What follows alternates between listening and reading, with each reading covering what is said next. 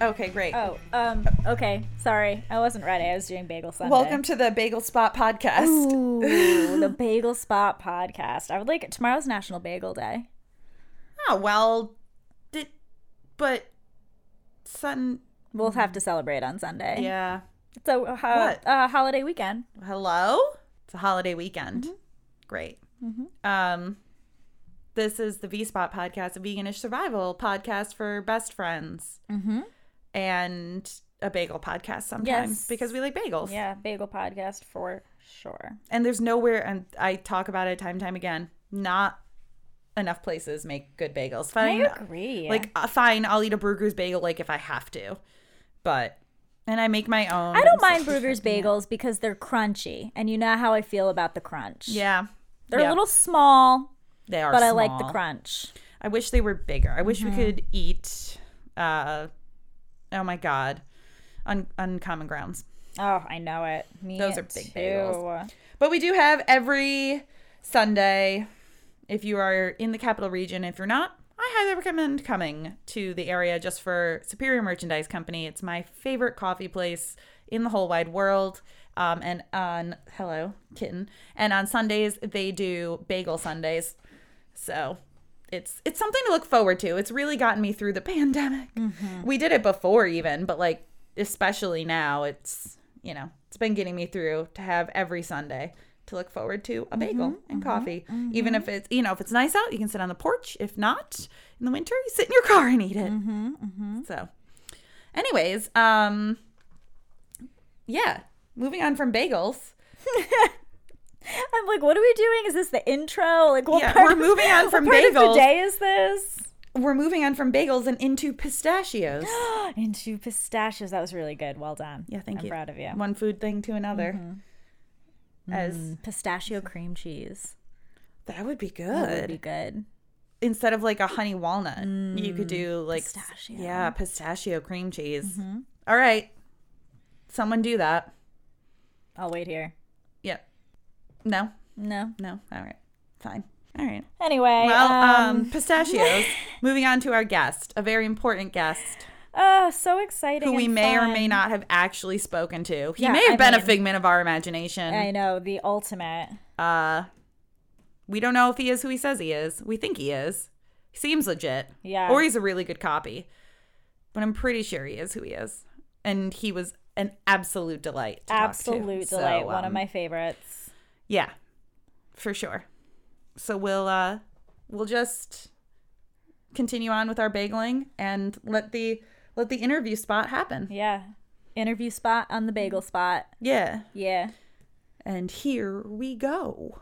All right. Uh hello, Pete or Jason or Mr. X. as, we, as we should call you.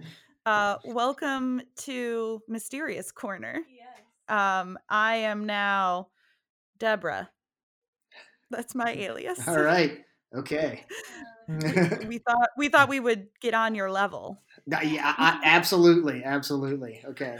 I'll, uh, I actually have a few alias to choose from. I'm sometimes Kathy. Okay. I'm Yeah. sometimes Kit. Mhm. That's well, I'll explain that one later. That's a retail related. Uh, a customer called me Kit once when I was being particularly combative. Oh, So okay. I've got a few. You could be Matt. y- y- Matt, yeah. Matt. Th- th- they're they're too similar is the only thing. We need to go with something totally different. uh, So Oh, okay. it's got to throw people off. How about Oh, Mo- okay. Monique? Let's try that. Oh, okay. Wait. So Deborah's too close to Dani. So you can be Monique. Uh, Yeah. Who am I going to be then? Um, Okay, let's see. Um, let's go with uh, let's go with Patricia. Ooh, I could be. Yeah, I could be a Patricia. I'm kind of a Patty. I could be. Yeah, Patty. Yeah. Okay. I like that. I li- yeah. Oh. Yeah, Patty Vegenaise. All right, Patty and Moni. That's- Okay. Yeah, that's gonna be also maybe my drag name. Like if I'm a drag queen, Pat- Yeah. Patty Vegenaise. and I will be your opening act, and I'll dance to Mony Mony. Yes. Well, we got to go. There's nothing else to do here. This was Yeah, the best yeah, point. yeah. Yeah. Anyways, great. Well, now that we've established uh who we are, And- I- air quotes, and aren't or may or may not be. Um what uh why don't you tell us who you are or aren't or maybe Sure. Who I may be. Mysterious Possibly. guest? So But- much fun. There's gonna be endless. Yeah. uh, who I am, but I definitely am not, but go by the name of, is Pete Paxton. Um, and uh, I know that, and I feel so horrible about this, but I, I, I know that it was about a year ago that you did a podcast episode where you you mentioned my interview that I did with Abe Lincoln's Top Hat, and Mhm. it took me a year before I I found the episode and listened to it and I was listening to an older episode and I thought, oh my God, like I didn't I didn't know. So I reached out. Um, but yeah, so I do investigative work for animal rights groups. Um, um, I've done it for about 19 years. Uh, half my career has been dogs, primarily, uh, you know, a lot of puppy mill work. Um, I've written a book with Gene Stone and Nick Bromley. It's called Rescue Dogs. We discuss the problems with dog breeding and also the solution of adoption. It's everything. It's A to Z dogs. It's it's it's if, if someone wants to say like, well, this is a responsible breeder, this is a small breeder. We discuss all of the issues with puppy mills. We explain the reasons behind commercial animal cruelty through different investigative stories, and then we explain how to find a good rescue, how to train dogs, how to have how to how to protest a pet store is in there, all of it. Um, the other half of my career has been factory farming, slaughter, commercial fishing, uh, that kind of thing. Oh. So, all right. There you go. Yeah, I'm like, Exciting how do you animal even cruelty. start? Well, it's like uh, I guess my my first question is how did you get started with this cuz this is just at a base level not easy or fun Yeah. necessarily um Right. and also like you have an alias so you know like that it has to be somewhat kind of scary i guess or maybe it was and it's not anymore but like how did you get involved with doing this type Sure. Um, so i my story, which uh, is, I have to do a lot of explaining now when I explain this. Um, but it's it's that I I I kind of have to tell the whole story, or people kind of, I don't, I don't know, might get the wrong idea, but it's that I originally what I wanted to do, the, the only thing I was that I ever had any natural talent for was art, was particularly drawing, and so, but I always wanted to do something to help the world right? And so i would i would make I, I got i started getting pretty decent in high school at drawing and painting and i would put meanings in art and no one could ever understand what the fuck i was trying to say. So i thought i am a shitty artist and i'm going to do something else. And so that leads me to the next part where i decided i'm going to be a cop. Um, Hmm. and yeah right i know i, I know but uh, yeah well and, and it's, the reason i decided that is i thought i want to do something that's the opposite. I want to be i want to be completely hands-on and i want to try to help people and um, obviously, in my career that I've had now, I've run, I've discovered a lot of reasons behind corruption in law enforcement. I've dealt with corruption in law enforcement. Um, in fact, I have a, a recent story about that on a recent case that I've done where one of my targets turned out to be a cop. Um, but uh, but anyway, but what I did was I I started looking at everything that exists in law enforcement, and I thought, what is it that I'm actually going to go do that would be useful for the world? And so I looked at all of it, DEA, FBI, all of it. And back then, that's when um, the book Mindhunter came out, and the idea started to float out there about how you look at a crime and you profile, create a profile of the killer. Right, like we all. There's a million TV shows about it now, but that was that was new back then. And I thought that's what I'm going to do. I'm going to join the serial killer child abduction unit. Like that's the most evil thing I've ever heard of in my life, right? And I'm this like I was a teenage kid. I'm like, oh, that's going to be great. And so what I learned though was that you know there's people lining up outside the door to apply for that job. There's not enough positions available in the unit. And at the same time I was studying serial killers, I was also learning about animal cruelty. And what I learned has been reinforced uh, and verified through my career is that the worst things that I've ever heard or read about serial killers doing to people, similar or identical things happen to animals, but on a mass Mhm. scale. Um, and the other thing is that there's very few people that do what I do. Uh, so it's like you know I I've had friends that have really helped me out in this in this line of work, um, who've been uh, you know some have been animal cruelty investigators that give me a lot of tips. Some have been friends who have been in a um, uh, I, I, lived in a military town for a long time, so I'd have friends that they're in the military or law enforcement, and they'd give me tips, and it was it was useful, and it kept me humble, right? Because I'm I'm mm-hmm. talking to people that they've infiltrated white nationalist groups, and they've infiltrated, um, you know, they've had to do surveillance on targets like Al Qaeda, and I'm like, yeah, I uh, I infiltrate farms, you know, right? You know, but but but still, but what but what I was aware of is that is that I would listen to their stories and I would listen to their tips. And it was always about this team, right? They go out there with a team, people mm-hmm. got their back, they got somebody else's back, and there's somebody watching them. And it's not like that with what I do. It's just you, you right. generally just go solo. And so it, it, it further reinforced the idea of just continuing it because there's not a lot of people doing it. Yeah. Yeah. Yeah. I'm still stuck on the you wanted to be a cop thing. Yeah, I understand. No, I get it. you know, uh, when it when it when it comes to that, I, I, think I think part of that speaks to my privilege, and, and so the, the, there's experiences yeah. that I had yeah. and experiences I did not have with law enforcement. Right. Um, yeah, you know, but I mean, you know, there was um, it was just last year I was filming some uh, some uh, greyhound trainers. They're training greyhounds. Um, I was working for a group called Grey 2K USA Mm-hmm. Um, and you can check out the case at grey2kusa.org. And uh, I filmed these four trainers in three states. Um, uh, it was Texas, Oklahoma, and Kansas. And the Oklahoma target, um, he's the ex. His name's Jason Martin. He's the ex chief of police of Keota, Oklahoma, and he is the current, uh, or he at least at the time of the investigation, he was a, a sheriff's deputy.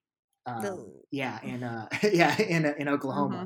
So um, th- you know those ki- those are the kinds of experiences that I've had throughout my career of seeing of of of and in Rescue Dogs we we explain like my illegal arrest by a corrupt sheriff and and why it is that law enforcement corruption is so common when it comes to commercial animal abuse or in general in general yeah when it comes when it comes to racism and you know when it comes yeah. to being biased against people that are liberal you know a, a whole lot of things yeah it's um it's a it, isn't it so thing. funny how like that that that intersectionalism of like oh corruption is oh, animals people yeah love that anyways moving yeah. on from that um so what was it Okay, so you said like it was, you know, you're on your own doing these things. Mm-hmm. Were you nervous doing that at first? Like was it scary? How did you get like your first few cases? Do do people come to you?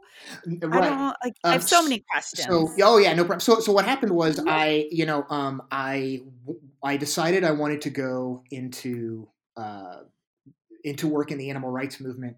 And by then I had started to get an arrest record um, doing civil disobedience and and um, was really solidifying me going away from law enforcement to animal to civilian animal cruelty investigations. And so um, I, I, started reaching out to groups, and it took two years before I could get hired. I just, you know, I had I had no background in it, and um, uh, you know, I was young. I didn't. I just I, I it, it took a while before I could explain to a PI that had just gotten hired at a group called Last Chance for Animals that um, you know I I've I had a lot of experience working at animal shelters. I had a lot of uh, real world experience doing you know animal rescue that kind of thing, and so he just he I was you know he, he just said well look this is where I'm at. He was in New Jersey. I was nine hours away, and he said I'm in New Jersey and I'm I'm tailing some people.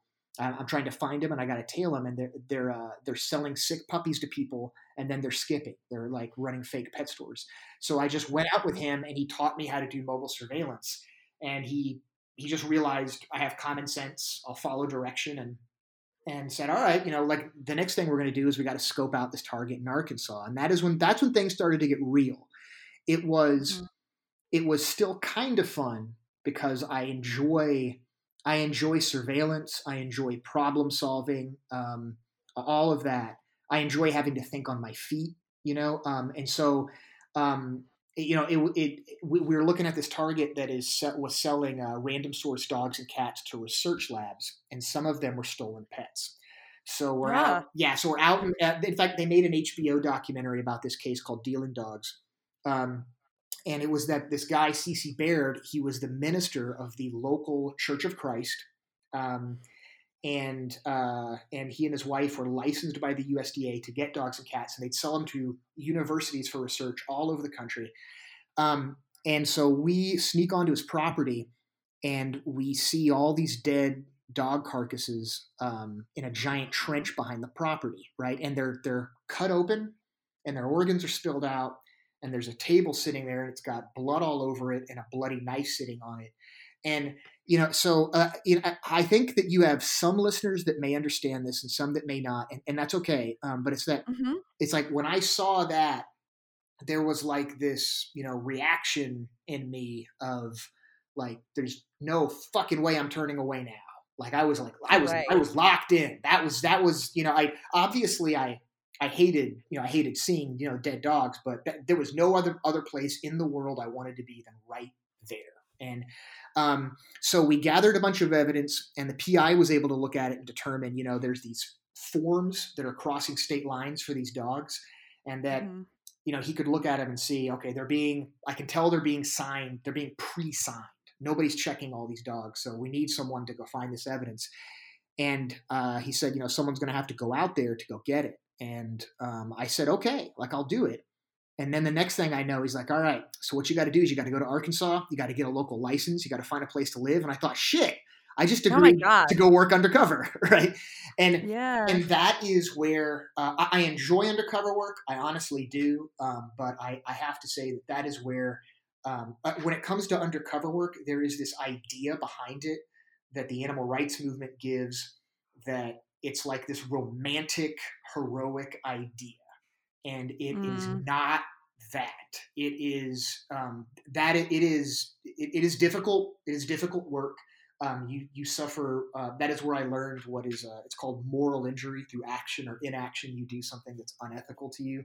I had to learn to kind of, you know, drop my morality and adopt this separate this this set of ethics of of this is what is right and this is what is wrong and this is how the ends justify the means. I'll I'll never lie to the prosecutor.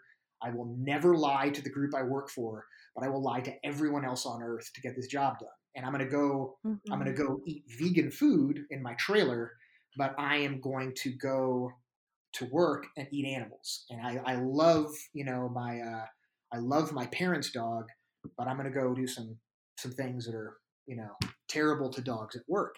And it was, um, I, I think that I ended up in a unique position on that case because if you see the documentary, what you can see is that there was law enforcement corruption, l- local law enforcement um, couldn't be trusted, um, um, and there and there was government corruption. The USDA um, did an inspection while I was there and didn't see dogs that were dying and that were sick and that kind of thing. Um, and it was just some of the worst abuse that you can imagine, but to dogs. And uh, Mhm. I know a lot of vegans say don't put one animal over another, you know that kind of thing. But fuck it, I love dogs. I'm really all about dogs, and Mhm. and and so seeing that, you know, that was tough. Um, and then it was that the the eventually what happened, you know, was that I got the evidence that I needed. Um, kind of kind of a funny story about how the case ended, but I, I got the I got the the the info that I needed, and once the case was done, um, this is a good spoiler for if you haven't seen the documentary. The the U.S. Attorney's Office went in, rescued the dogs and cats, took them, went to Little Rock, Arkansas, three hours south, and said, "We're taking this park, and this is now under federal jurisdiction, and these dogs are now under armed guard." And they went to rescues all over the country.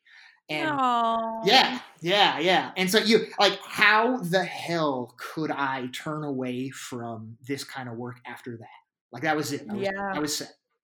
What a good like in. Yeah, you know and like it's and it's not wrong to have like your spirit animal like i'm i'm a cat person yeah we're both we're both cat people and that's like all animals We're like, Like- kind of cat people. Oh, yeah. So that we're all clear. yeah. Oh yeah yeah. I have seven cats. One of them's on my lap right now. Um but like so like i i get that and i think Katt does too like we won't we we're vegan hello? We don't want any animals to die at all but like if i saw a cat it would it would have this personal fire within me that's just different and it could be a pig it could be an elephant it just it you know everyone has their particular animal though that's like their special, super Yeah. special Yeah, I'm connections. just gonna say, Dani and I both spent some time working at an animal sanctuary, and, and I would say that pigs are up there as well for us. In Yep. terms of, Oh like, yeah, it's fantastic. Yeah. Yep. I'm also a bird person. Turkey Oh, yeah, turkeys and yeah, turkeys and chickens really like me. It's very nice. I like them too. Chickens Like- have so much personality. Yeah. Um, They really do. I I was working. I've worked at uh, uh, some egg farms, and one of the egg farms I was at, I was down below in the manure pit, and I was showing how many, uh, what the size of the flock was. You know, that was down there in the pit, right? And it was these. It was about thirty birds, and so I'm. Well, I, I turned a flashlight on, and then I'm following them real slow to film with my covert camera. And you see in the footage this flock of these birds moving away towards this pile of, uh, uh, like, like to go, you know, behind a pile of manure. And mm-hmm. then you see these two birds off to the side by the wall. And it's these two hens, and they're just like sitting there, and they're clearly asleep. Their heads are down, their eyes are closed. And this one hen stops, and she turns and she looks at me, and she looks at them, and she looks back at me, and then she just jets into them, knocks into them, wakes them up, and when they see me, they just freak out and take off. Right? It's like she she thought to herself, "He's a threat, and I'm going to risk it. I'm going to save them." Yeah. Yeah, Mm. they're very smart. I'm particular too. Turkeys really like listening to music. So I used to go in with um our adopted uh turkey, if you will, uh, at the sanctuary, Michael, and I used to play music for her all the time. She liked Broadway tunes. Yeah, I was gonna say I can remember playing Hamilton for the turkeys. Quite a oh, that's fantastic. Yeah. They like and they start to like little dance and stuff like that. So that's so great. Uh, wonderful. See, that's the little upsides of the stories we'll pepper in there. so- That's so right. we're not total That's downer. right. yeah. Um. So how how do you how do you separate yeah. like what you do versus like who you are? Yeah, like I mean, you know, like- aside, does the alias thing help with that? Yeah. It, it, it yeah, it, it really does. Um, so uh, I, I think I think that for for every investigator, it may be different. Um, for me, it's been it's been you know almost twenty years, been over nineteen years now that I've that I've done this, and so I think that for me, it's just it's part of why I brought up you know that I originally wanted to go into law enforcement. Right now, I had- I had a certain idea about what that was, but the idea was that I love problem solving, right? And I I also am an adrenaline junkie, and Mhm. and I love um I love a challenge, and so eh, you know it, it's it's it's hard to say that animal cruelty investigations are fun, but the reality is that that there's a lot of times when I'm working and I enjoy it. I enjoy if it's that you know I have to um, I have to talk my way in somewhere. Someone wants to sweat me down, and I got to get past it. I love Mhm. it. It's just fun. You know, if I if I have to if I'm at an observation point and I got to watch a target, and it's just you know the shit's going down, and just stay still and get it. You know, it's, I I just really enjoy that. Uh, it, it's that, Mhm. it, that's what makes me. I'm that's when I'm really living in the moment. You know, Mhm. so I think I think that honestly, that's what it is for me. Is that I enjoy the work. Yeah. Yeah. That's that's actually fair. And it makes sense because it's it's work. Again, like it's, you know, it's who you are, but it's not who you are. It's what you do. Yeah, kind of. yeah. The undercover thing is is what really threw it for a loop. Um, the undercover thing made it very difficult. I, I now I can say because I've I've matured somewhat.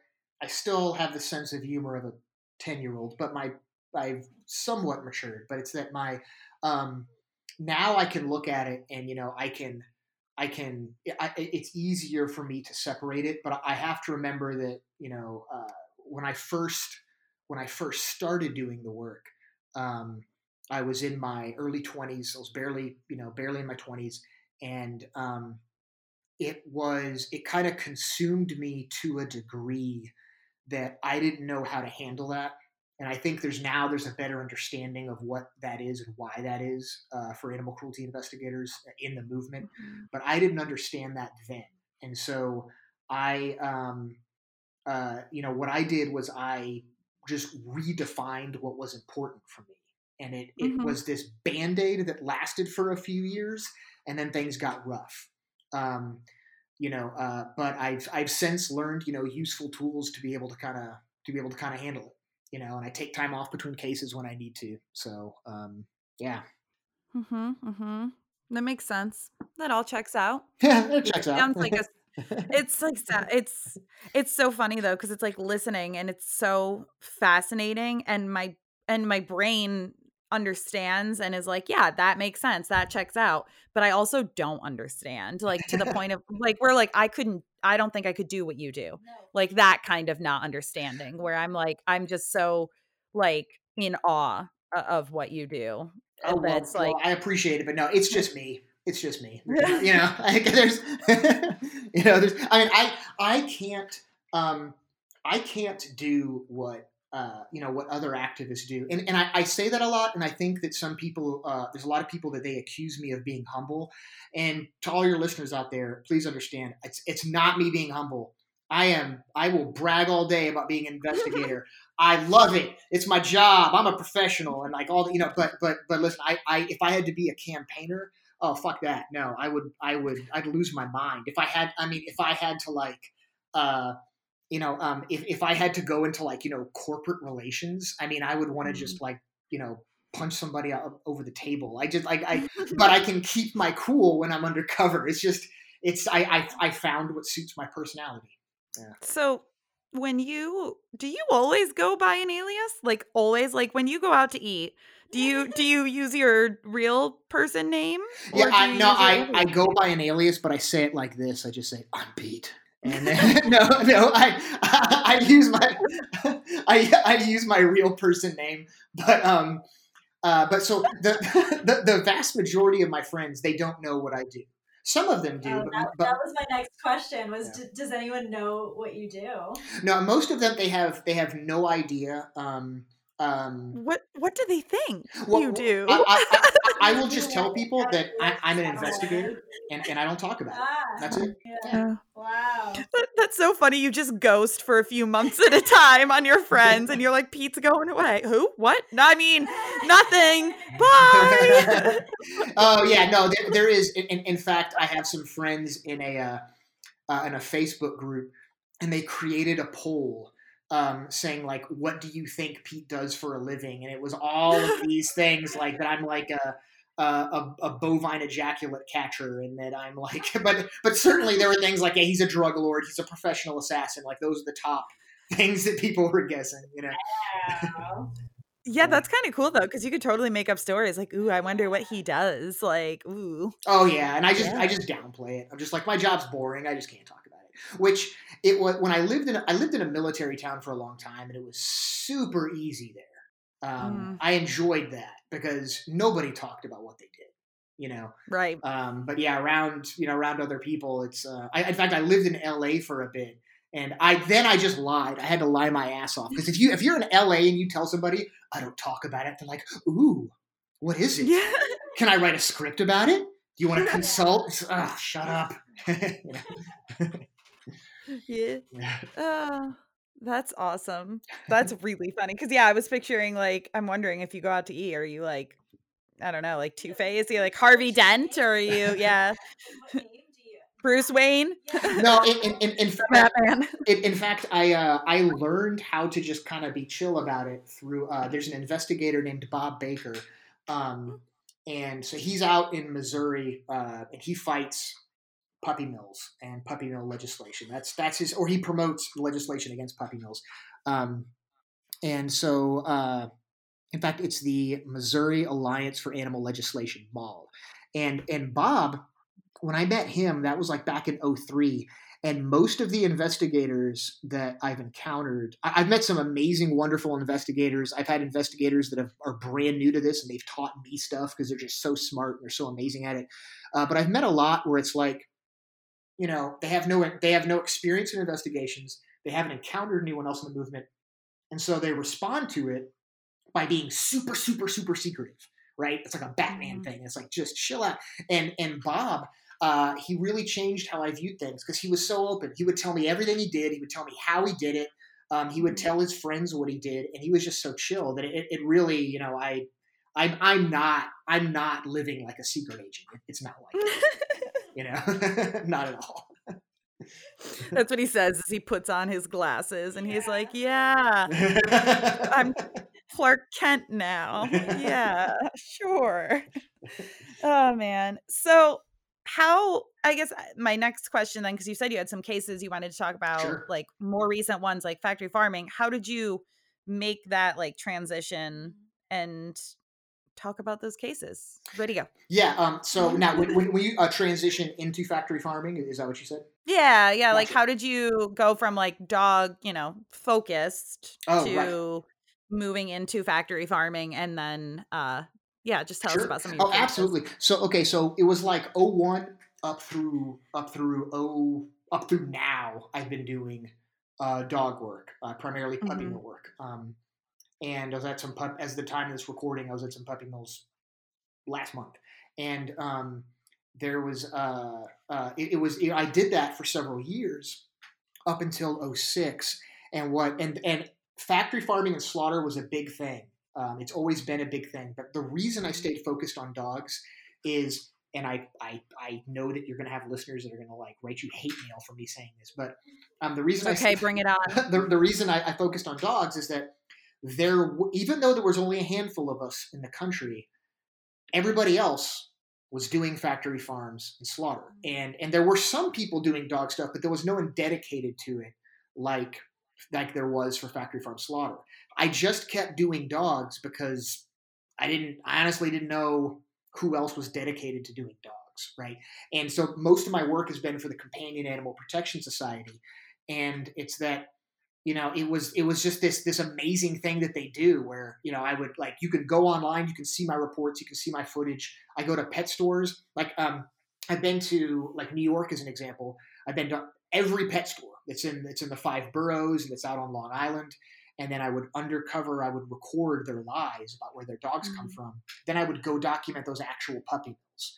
And then CAPS would put it together, make a video, put that online, and just like I, I love it. It just seems like such a great way to uh, to have thorough documentation um, Mhm. of something. And they're the only ones that do it. Um, there's other groups that do amazing investigative work. HSUS uh, does. They're a client of mine. They do amazing investigative work. Um, I just, you know, I just like, uh, uh, I just like this this focus of, of how thorough CAPS is, and so. Uh, but by the time 06 rolled around, uh, Bob Baker, you know, um, he he reached out to me and he was like, "Hey, I, at the time he was working for the uh, Humane Farming Association, and he said, "Listen, I got this whistleblower at this hog farm. We need someone to go do a UC job, uh, undercover job, and you know, I know you, I know you've done stuff for CAPS, and what do you say?" And it was literally, it was just kind of like, "Huh, hog farm sounds different, right?" Um, Mhm. and so I, I decided to go for it. In that case, is uh, they made a documentary about that case. It's called Death on a Factory Farm, and that one is interesting because it sh- half of the documentary shows the uh, what the cruelty case was and this amazing whistleblower um, who brought it to light, uh, and then the other half shows what happened in court. Half of that doc is a court scene, and it is it is uh, half the courtroom were people from the local community, and then the other half were activists from out of town and people with HBO who made the doc, right? And it was just and and then the judge who's a hog farmer, right?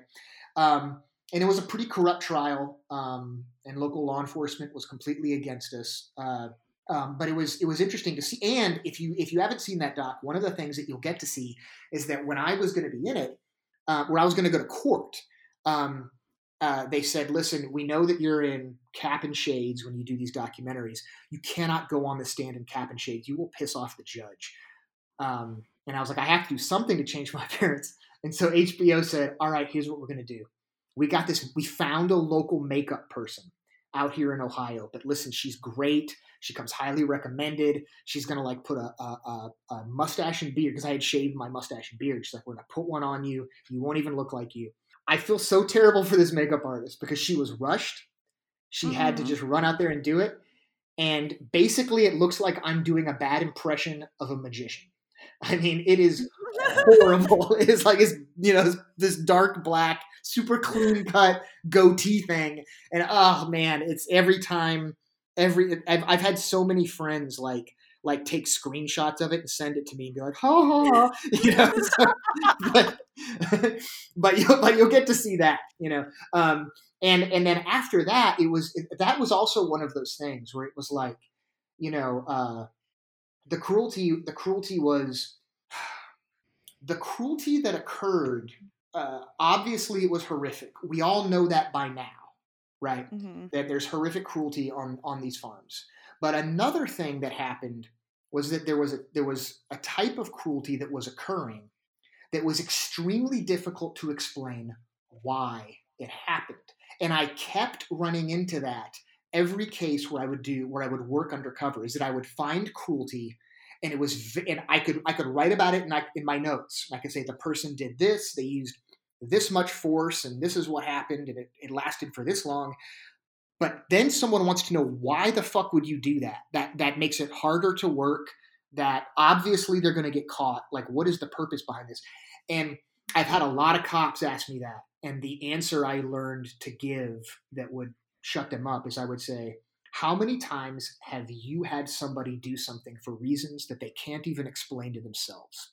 And that always worked right? Is that cops are constantly catching people and like you know you you beat the shit out of your kids i just arrested you for that last week why did you do it again in public right like there's Mhm. what is possibly the explanation but but um uh, what it it, it made me want to i wanted to keep doing more of it because i couldn't believe what i saw but also i wanted to i wanted to dig in right i wanted like Mhm. I, I've been able to to establish uh, uh, to to see like some patterns and to realize the five things. I I, I have a list of what I call the five things that make uh, cruelty to animals in a commercial environment predictable. In rescue dogs, we break them down into individual stories so you can understand them. Uh, but I also just have like a you know I can I can just explain them and it kind of lines it up. If if that if you think that's useful to your listeners. Yeah. Sure. Yeah, I think so. Um, so uh, uh, the first thing is just I can I can be brief, but the, first thing is just the stress of the work environment, and most of us understand that, Mhm. right?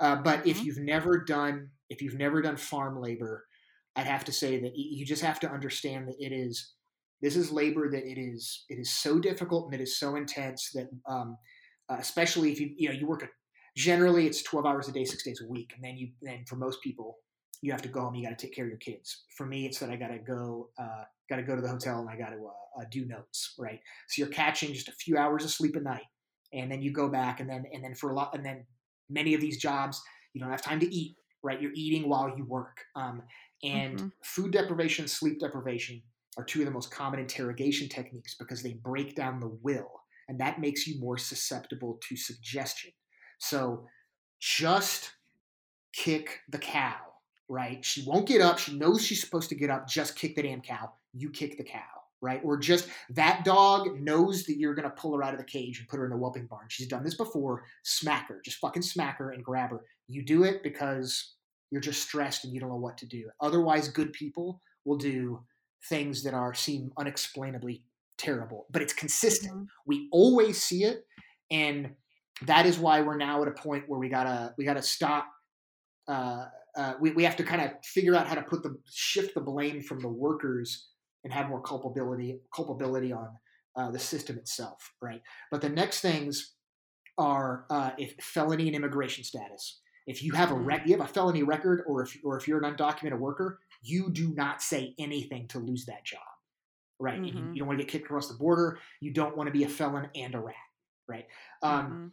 law enforcement corruption is a big one. Local law enforcement is engaged in or knows people that are engaged in the industry that you're in, and it doesn't matter that they wear a badge. Uh, as we all know by now, there's a lot of racism in law enforcement. There's also just a lot of bias against anything that's not a part of their culture in general, right? So if you threaten that culture, they go against you.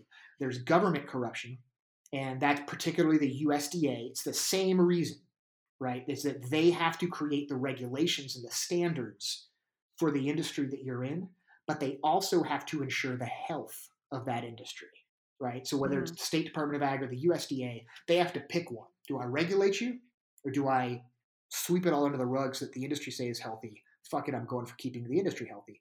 And the fifth thing, it is it is it's when you take those first four things and you put them together, and it creates what I call a culture of cruelty And that is where everyone in the community is so used to this criminal activity that to them, it's not criminal. It doesn't matter that it's on the code as criminal. It shouldn't be. And it's an offensive idea that you would think these animals should be afforded the kind of rights that you expect. People that might otherwise be good. Mm-hmm. Yeah. So that's that's basically it. Yikes. and it's funny, Andy texted because he likes to text us instead of talking. nice. Um, and he's like, it's funny how all the problems and like situation stuff dovetail together. Like they all kind of, Yep. You know. Yeah, it, it's it's so, and, that is, and, and I, I I'll get back. I apologize. I kind of deviated from your original question, but That's okay. But th- that point about about like I, I those five points, I wanted to put those together. I wanted to put them in Rescue Dogs. I love to discuss them because what kept happening to me when I would work a cruelty case is I would see people ask things like why.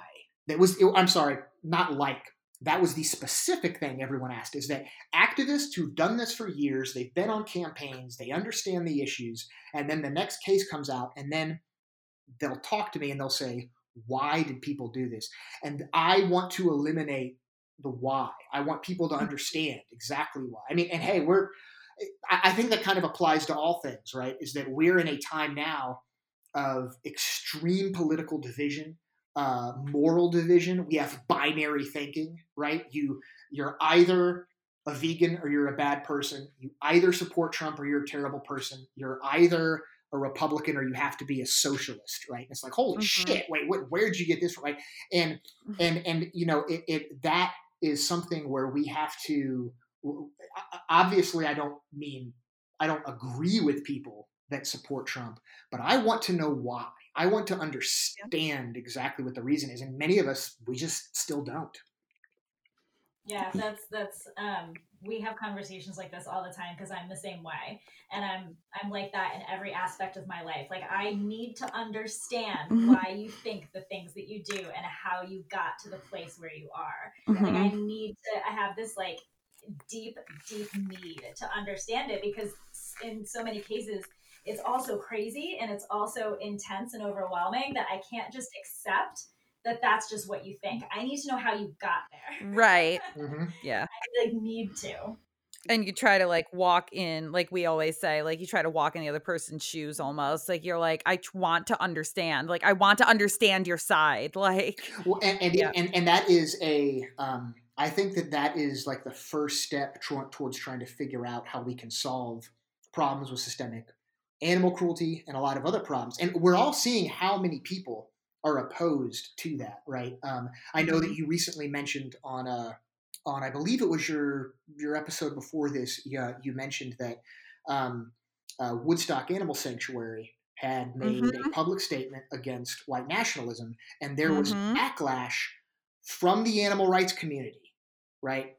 And all Yep. that they're doing is that they are. I mean, well, first of all, they're just trying to make a statement against white nationalism. So holy shit, right? Like, why? Like, uh, yeah, having to defend that is is insane. But but I, I you know, secondly, it's that is it it is implied that what activists need to do is they need to understand white nationalism. They need to wrap their head around it. What is white Right. nationalism? What role do we play in it? And what role does the animal rights movement play in trying to fight it? And that the response was, you know, fuck you. mm-hmm. Yep. Now I, I random question too. I well, not random. It's bouncing off of that. Have you personally gotten backlash? Because like I know that we've gotten backlash for like things when I early on said that I don't like butterflies. And I and, like my sense of humor is to say that I wanted to kill butterflies. And someone was really mad about that. And I'm like, oh, okay, like sure. Um, there was yeah, yeah, unsubscribe as they said. Um, but like, have you gotten actual backlash because like, yeah, you do good work, but there are the evangelical people out there, the vegans specifically, Mhm. who are like, if you even like, yeah, you're doing good work, but like you eat meat. So like, Oh, no, yeah. you're not a vegan. Oh, ve- like, have you- very much so. Yeah, which, Yeah. which first of all, the butterfly thing is hilarious. I love. I again, I have my my sense of humor is very stunted. I love when I'm talking to vegans to be like, yeah, there's more than one way to skin this cat. We can kill two birds at once. I, I just cannot stop myself. but, um, but, but, but and, and, and only because the response is what is funny. Right. right. Yeah, Right. Exactly. Because people get so mad about it, and you're like, yeah. Yeah. Yeah. Oh, yeah. Um, and and every investigator that I know makes those same kind of jokes. We we all have uh, the gallows humor, and I think that a lot of people, I think that you may have the Mhm. same thing, right? It's that's how you deal with dark shit, Yes. right? Absolutely. Yes. Oh, for sure. That is, I make people uncomfortable all the time with with jokes and stuff because that's how I deal with some of my darkest shit, like personally and big world wise. Is like I say, if I'm not laughing, I'm crying. So I'd rather be laughing. I, I, I, with with a joke that I absolutely will not repeat. I actually last year made someone actually cry with a joke, like break down crying, screaming at me for making a joke. So I've got to got to keep that in check. But yes, that, that answers that question. That yes, I have made vegans very angry with some of the stuff I said and done. But now, uh, as far as there have been um, uh, uh, animal activists that have been angry. They're, they don't like undercover investigations in general because their argument is it's immoral to engage in that behavior and i concede the point yes it is. Mhm. yes it is um, so hey you, you got the you got the moral high ground on that but um, let me know let me know what that does you know?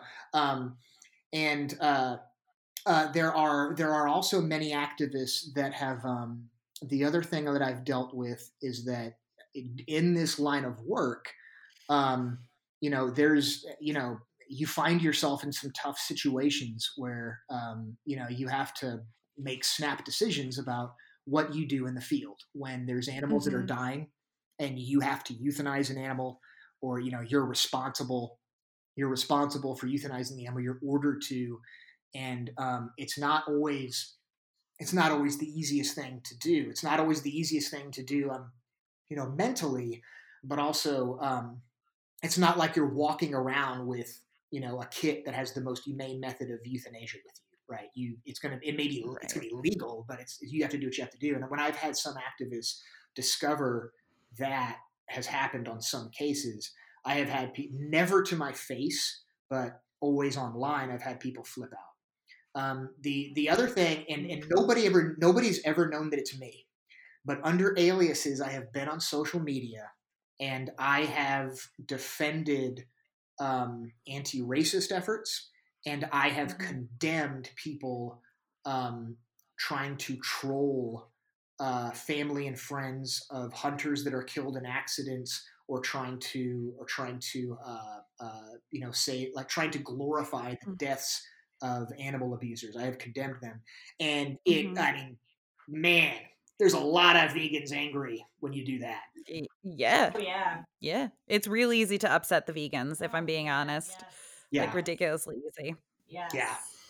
yeah And you know, I just so here's here's the upper here's the upper again. So you just said under other aliases, um Sure. that you you you know take on these internet trolls because everyone is you know the big boy on the internet not you but like everyone can bully everyone else on the internet so of course they're not afraid. So your multiple aliases reminded me of a thing that we're doing. So on new year's eve Mhm. we decided we were going to watch bad movies um because it was a bad year 2020 sucked and so and you can't go out and you can't do anything so like we're going to stay inside in our little pod and we're going to watch bad movies because it was a bad year. Why why why? What happened what yeah, you know, I, I was gonna say, I don't know, I don't know, yeah, like I don't know, it's just a couple of things. I chipped a nail. It was like really Oh, weird. that sucks Yeah, okay i get it sucked. Yeah, it- we, we went on vacation a few times and it was really rainy. yeah, yeah, yeah. People Yeah, kept it's telling us to wear these masks. It was like so strange. That's it. Like, yeah, come on, Jesus, telling you to wear masks, like, just I inhibiting hate your freedoms. I get it. Okay, yeah. okay. Good. Uh, yeah. there he is. Um, but so we did that, and then we're like, man, there's so many bad movies that we want to watch. So we continued it, and just on Monday we Oh watched a bad movie. Now you know where I'm going. Katt, it was, Katt was wondering what the connection is. I know. I was like, where's on Monday we watched the uh what was it 2002 yes 2002 Dana Carvey classic Master of Disguise have you seen that movie Oh, it has been forever. yeah well that's you Oh, you're the- nice. you're Well, the- that's you- flattering. Okay, yeah. Thank yeah, you. your your Yeah. your next alias is Pistachio Disguisey. Ah, okay. All right. I think I could make that work. Yeah, yeah, Yes. and then yeah. it actually works like animalized. Am I not turtly enough for the turtle? Ah, club? yeah, yeah. No, he he stole that idea from me. That was yeah. yeah See, See, see, yeah, I was gonna go on That's this who it- whole undercover turtle thing. maybe that's and his then- real name. Maybe it is. Maybe Pete's real name is Pistachio. It was. It was. I had to change it. Got too hot because of that movie. And movie. Dana Carvey It has was- this whole side life Oh. that nobody has any idea because Dana Carvey's super famous. So like Yeah. he's really good at disguise, as we all now know. Are you Dana Carvey? Ah, I mean, Ash- Ashton, are we being punked? Uh, we did say we had no way to prove that it was you. I know. Literally before this, we're like, wait a second. So it's an alias within an alias. And I'm like, what if it's just some guy? yeah, I, I wonder if someone's gonna try to do that to me at some point and just talk a whole lot of shit. You know? Um, yeah. Yeah, I. It's possible. I mean, it's I mean, yeah. You seem pretty cool. So if you're just some guy, Maybe like, good for you. Really good storyteller. We would have no idea. Yeah, I don't know. well, if you, so yeah. If, if anyone hears any other interviews I do, they can put the voice together. That'll that'll work. Yeah, we did. Yeah. Yeah. Okay. Some of that.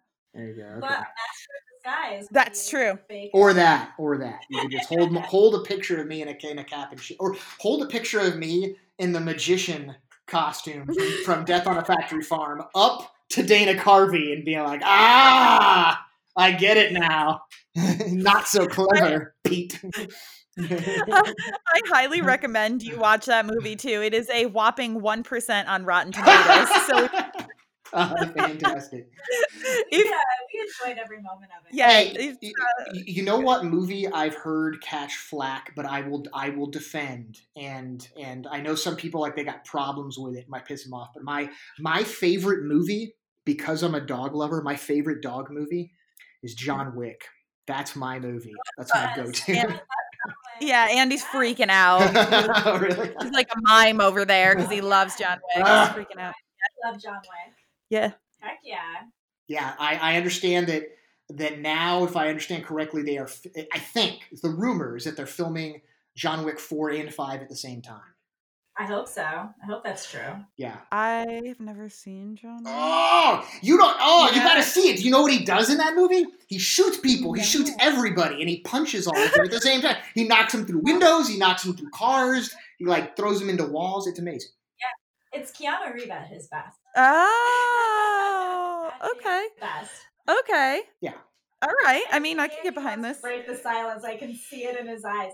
He's Oh, it's the greatest. No, because Andy's told me about this before because he calls it Headshot the movie. Oh, oh Yeah, yeah. That's what it is. That is exactly what it is. yeah, it is. That is. I mean, it's this is not much of a spoiler. It's that somebody kills his dog, and so he kills them. He kills everybody they work for. He kills everybody that they've ever met, and he kills everybody they might have met. That's the plot of the movie and the next two movies. yes. Literally, I don't know if I've seen the third one. I've certainly seen the first two. I remember when the third one came out. I don't know if I ever actually saw it though. But the first two, every time they're on cable, I'm like John Wick's on. Yeah, the, the, the, the third one, you know, that's that's kind of tough because I know that there's there's horses in a scene, and then um, and then you got Halle Berry has her two dogs that fight. Um, Mm. but the thing that's the, the two things that are cool in it is that uh, he uh, Keanu Reeves still has his pit bull that he rescues from the first movie, right? And that that pit bull attacks nobody, right? Just sit, cool. literally just follows him and then sits on a couch to be pet. Mhm. That's it. Um, and the other cool thing is that he kills a lot of people in that movie. so many people. Well, I will actually have you know that um, John Wick has an 86% on Rotten It should. it should. Yeah. Oh, see, that was movie corner. Now I have. Now I feel like I have to. Be like I have to watch John Yeah, Wick. I was Andy had wanted me to. He's like, yeah, I mean, it's fun, like, because it's not my normal type of Yeah, no, movie. I'd like, but like, I, yeah, yeah, no, it's good though. So That's yeah, true. no, you'll it's it's it's fantastic.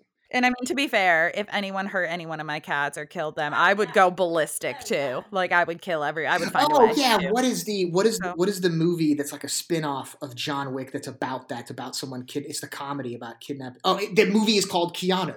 Oh, yep. It- yeah, it's Jordan Peele and Keegan Michael Key. Ah. Yep. Andy. Andy almost just broke there because he's like, yeah, Yes. yeah, yeah, yeah. Yeah, Oh. Andy's really suffering on this one. Yeah. Sorry, Andy, but I, I feel you, man. Greatest movies Yeah. ever. So what else? What else did you want to Oh, tell us okay. about? I, I got I got something I gotta tell you. This one. yeah, yeah, yeah. Tell Okay, us. So, I, I, listeners, I promise I'm not just going to drag you through an animal cruelty case, but I got to tell you about this case that I worked uh, at the beginning of 2020 because it's a very important, timely case. So there's this, um, there is this client, this new client that I have called Seed Strategies for Ethical and Environmental Development. You can go to seedundercoverinvestigations.com and you'll see this case. Um, it's uh it's it's they're out of Brazil and they're in the U.S. The U.S. end is run by Kaylin Labarge. Um, she's this badass that's that's handling things over here. And um, um, what I was hired to do was to go work undercover at a livestock auction uh, in Texas in Erath County called Erath County Dairy Sales.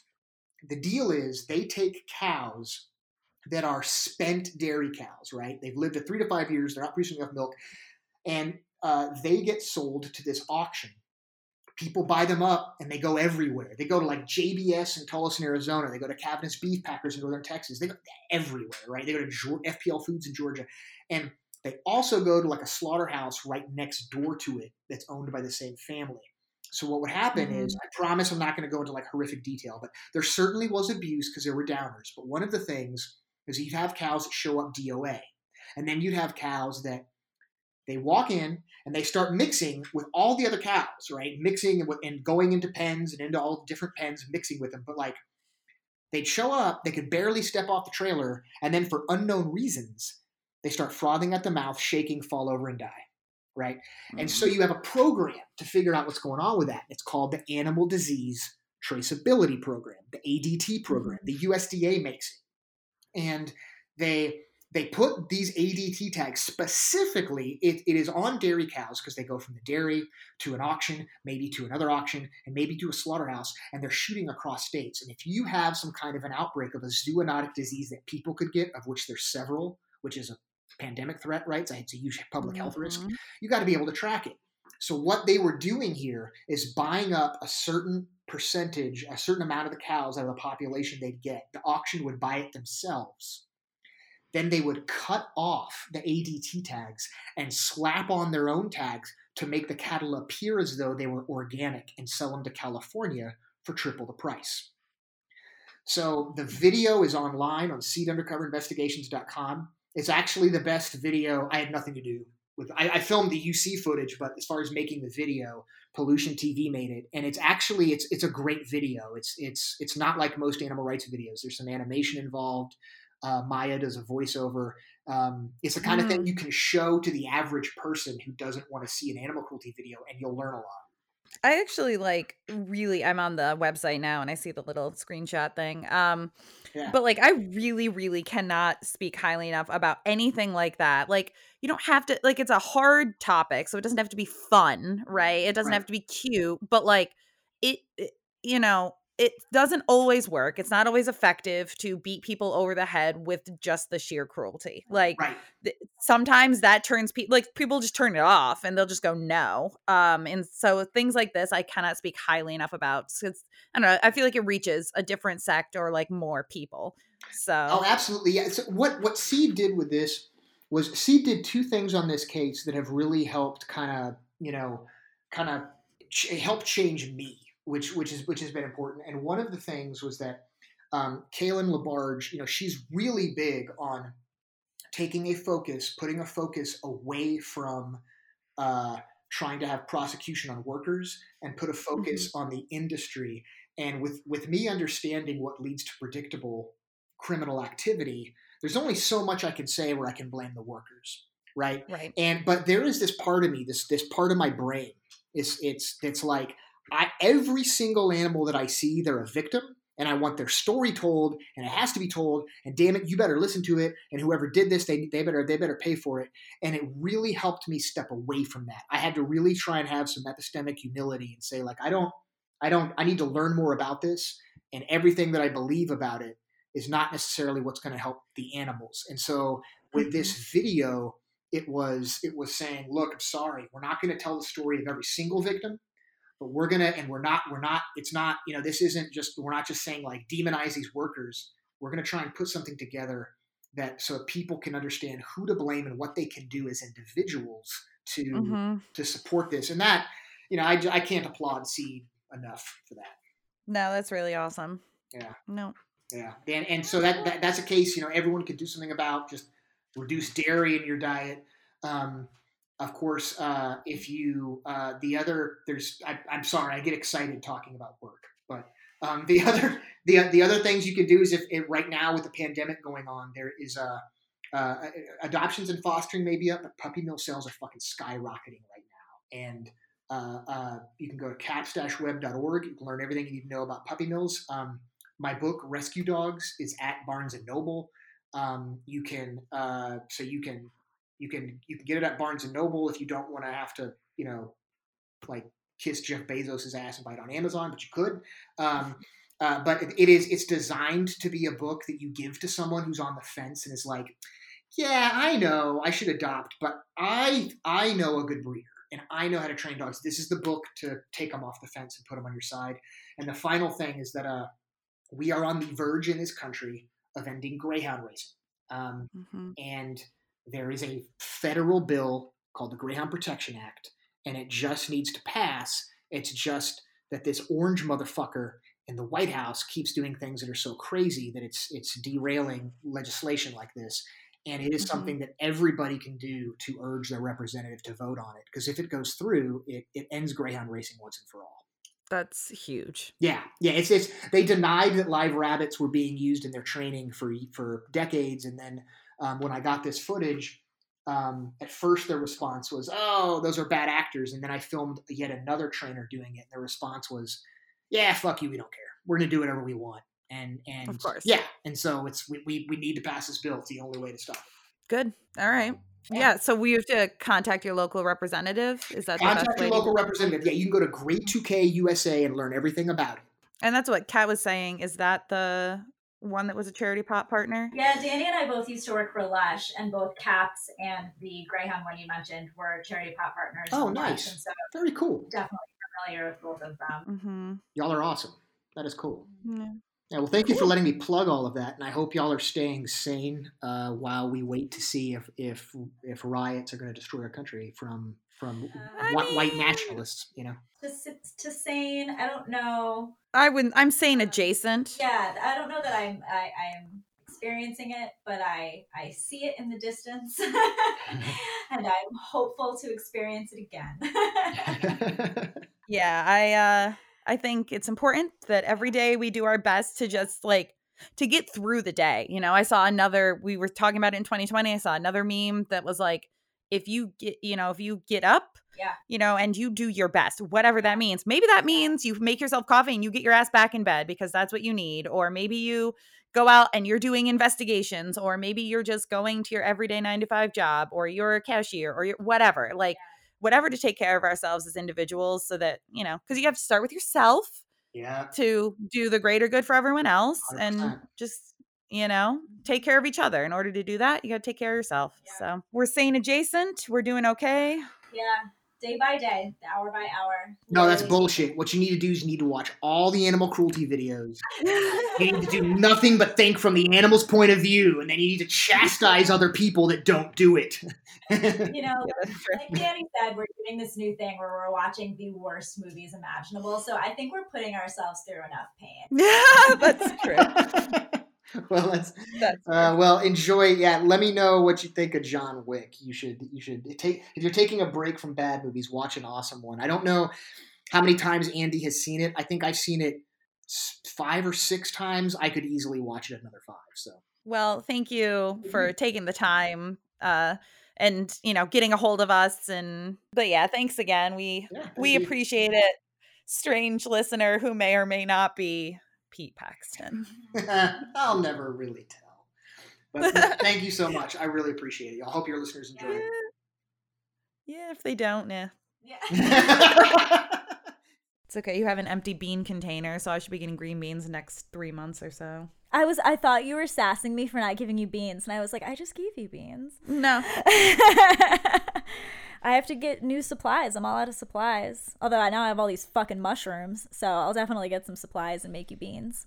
Because what else am I gonna do with all these mushrooms? That's true. Are we recording? hmm Oh.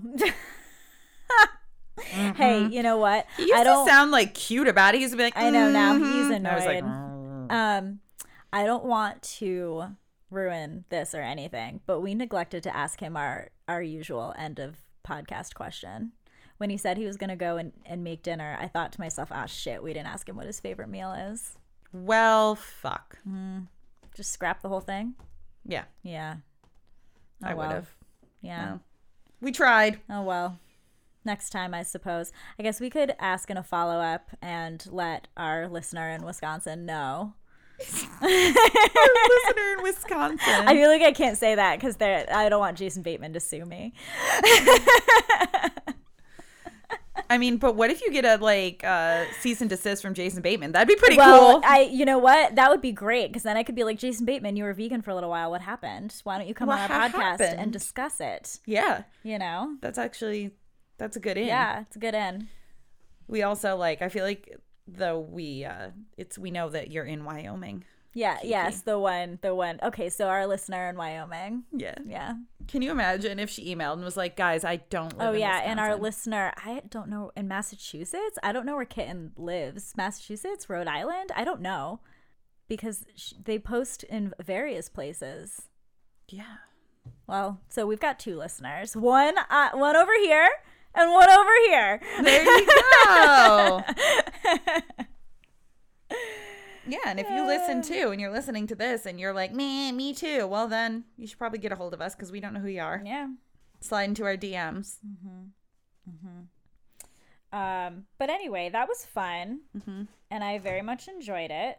And I'm uh, excited to have gotten back to um, the veganish portion of this vegan-ish podcast. Yeah, Um, it felt it felt good. yeah, great And- times, great oldies. but also like still had some i don't think there's gonna be any time soon that we're not going to have some political commentary Oh, on there I know It's it. like sure prove me wrong ish. maybe maybe in five months it'll just be everything will be roses who the fuck knows Mm-hmm.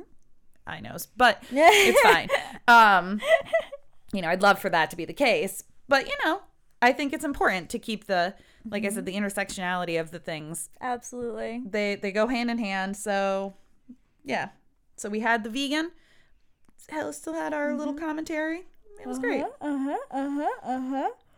And um, let's just reiterate to although the deadline is January 31st. So before then, please go ahead and vote for us on vegnews.com. mm-hmm. You veggies.com slash veggie awards i think is what I think you're right. Yeah, you can like find it in the menu too. Um, but they you get like entered in to win prizes and stuff. So there's something in it for you as well. Mhm. Um, and our forever gratitude is is in it for you. So I mean, and um you also should while you go on to do that vote for your other favorite vegan things yeah, if you ha- i do want to preface it with if you have an opinion i know that sounds horrible Yeah. but like if you look at the food options or fast food options you're like i don't need any of these um don't throw your vote in somewhere Yeah, I would agree. because uh your vote matters yeah, that's so right. That's right. so don't don't do something you don't know about you know just uh skip it because you Yeah. can skip which i didn't realize I didn't realize that either. Um, and I had I had an opinion on almost everything, but I don't TikTok and I don't um, like the social media stuff. I was a little unsure of, but luckily there was at least one one person in each category I recognized. Yep. So. Yep. Yeah, TikTok, um, Tabitha Brown Yeah. I think is who I voted for because Yeah. Jesse sends me things. Yeah, how do we think that Kesha feels about TikTok? Because every time someone says TikTok, I hear TikTok on the clock. Yeah. da, da, da, Yeah. So, like, did anyone talk to her before? I doubt it, and I feel like Because it's even it's spelled the same, so it's not like TikTok. You're gonna be late. It's it's Kesha TikTok. yeah, Maybe the youths can tell me if there's like a, a link or yeah. Anyway. Anyone? Anyways, yeah. Uh, we'd appreciate it if you would. Can you hear all of that in the recording? Yeah. Mhm. He doesn't act like you know what it is. It's you. Yeah, no, he smells his brother. Yeah. Yeah. Because like he doesn't. Are act you like a this. crazy kitten? Uh, apparently Crazy now. So we're gonna need to go because I need you to leave You're welcome. so that he goes back to his Look normal at his self. little blonde furs. Isn't he nice? Like, well, touch me. Okay, great. Um, what else? vspot.fm for all our social medias. Send us some emails, uh, Mhm. the vspot podcast at gmail.com. Mhm. And guys, I swear to Goddess, we are sending you mail. We the are. people who sent us their addresses. uh, You're getting some swag. I swear we're gonna go handle it in a moment. Yeah. and we're gonna pop it right in the mail, and it'll be there soon. Please don't. Please don't stop listening. Yeah, please don't uh, forget about uh, us as a result. It's coming. I swear. Yes. Uh, we'll go do that then. Yeah. Probably right now. Yeah. Okay, great. Yeah. Okay, bye. Bye.